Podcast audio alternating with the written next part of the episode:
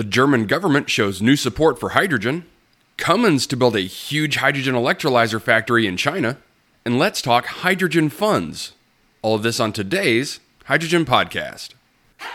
So, the big questions in the energy industry today are how is hydrogen the primary driving force behind the evolution of energy?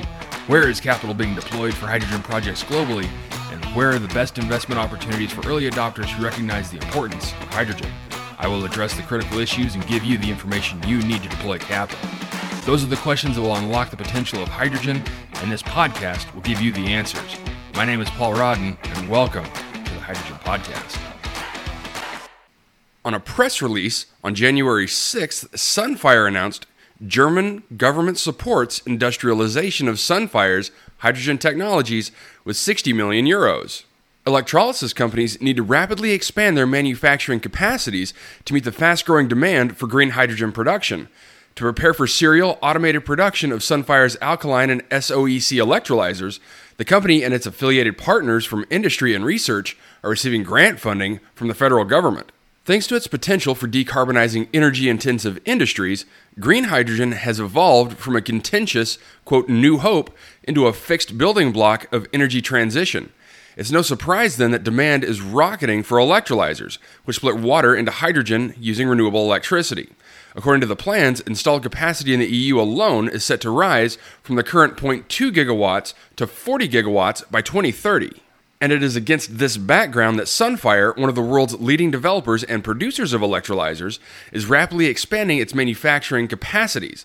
Together with partners from research and industry, the German based company is preparing its technologies for industrial production at a gigawatt scale.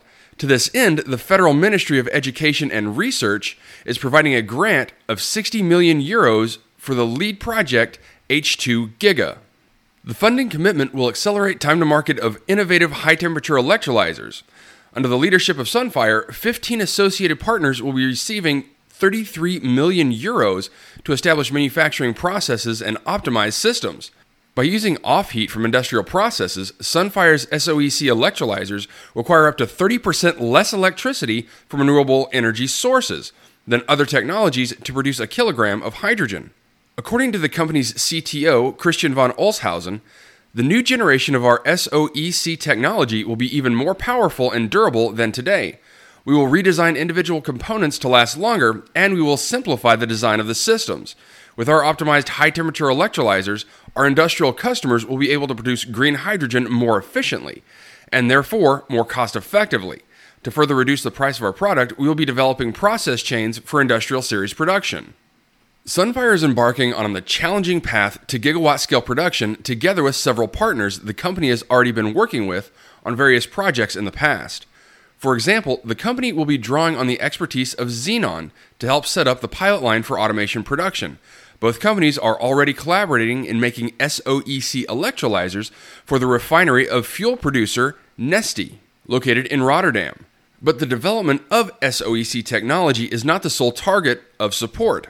The government is also providing funding for the industrialization of pressurized alkaline electrolyzers.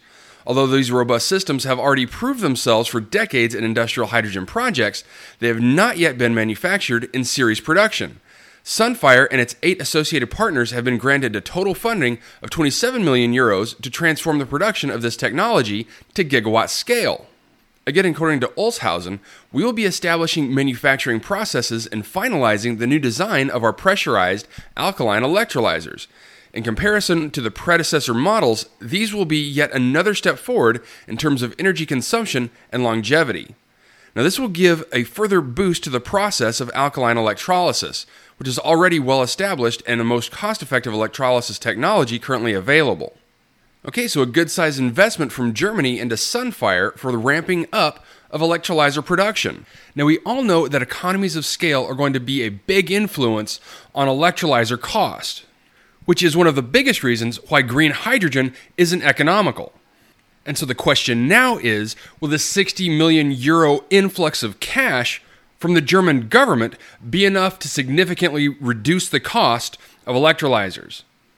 Next, US based Cummins to build a 1 gigawatt hydrogen electrolyzer factory in China with state owned oil giant Sinopec. This in an article from Recharge News.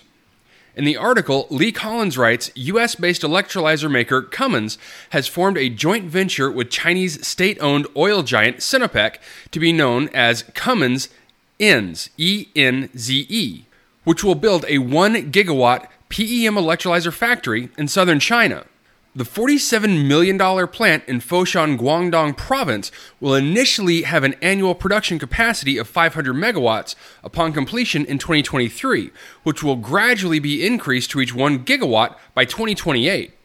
It is noteworthy that the new entity will produce electrolyzers with PEM technology, rather than standard alkaline models.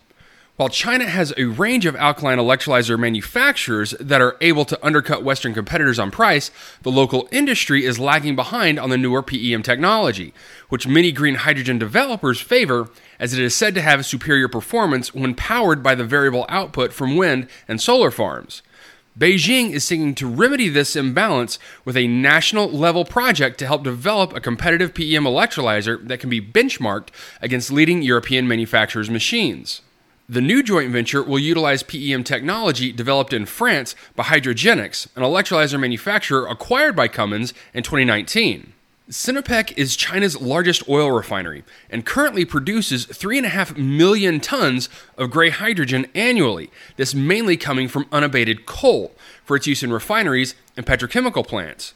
Last summer, the state owned giant announced its aim to become China's largest hydrogen energy company, with a target of 1 million tons of green hydrogen, which is derived from renewable powered water electrolysis, between 2021 and 2025. And just a few other key points in this article. First, being that Cummins also has an existing partnership with Spanish power giant Iberdrola to build a 1 gigawatt plus PEM electrolyzer factory near Madrid, which is also due to begin operation in 2023 with an annual capacity of 500 megawatts, again before scaling up in the years to come. And outside of Cummins, there are other big projects on the horizon, including other electrolyzer manufacturers who have also announced gigascale factories, which include UK's ITM Power, which is a 5 gigawatt system, Germany's Tyson ThyssenKrupp, again another 5 gigawatt system, Norway's Nel, a 2 gigawatt system, Plug Power, which is in conjunction with Australia's Fortescue Future Industries at 1 gigawatt, and France's McPhy, also 1 gigawatt. Now, with these big projects and other smaller announced projects, all total up to just over 16 gigawatts of capacity by 2026. And there's been a lot of doubt lately whether or not there will be enough electrolyzers produced to hit those target numbers. I believe that this year, 2022, will see a massive influx of research and development to really drop the costs and increase the scale of production for electrolyzers. Okay, and lastly today, I've been getting asked a lot of questions recently about investments. Now, while I'm not necessarily here to give investment advice, I can help shine some light on the market and perhaps even some certain hydrogen funds that you may be interested in looking into. Now, first, you may have noticed that 2021 looked pretty poor for hydrogen stocks. This could be in large part due to politics around hydrogen and that many companies put their projects on hold to see what their government subsidies could afford them.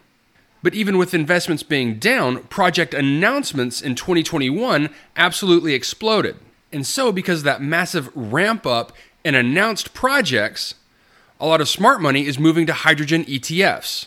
And right now, there are three ETFs really worth looking into. Now, all of these ETFs saw a great bump in November of 2021, followed by a very rampant decline over the last six weeks. That being said, if Morgan Stanley and NASDAQ have anything to say about it, this year we'll be looking at an $11 trillion hydrogen market. That is this year, 2022.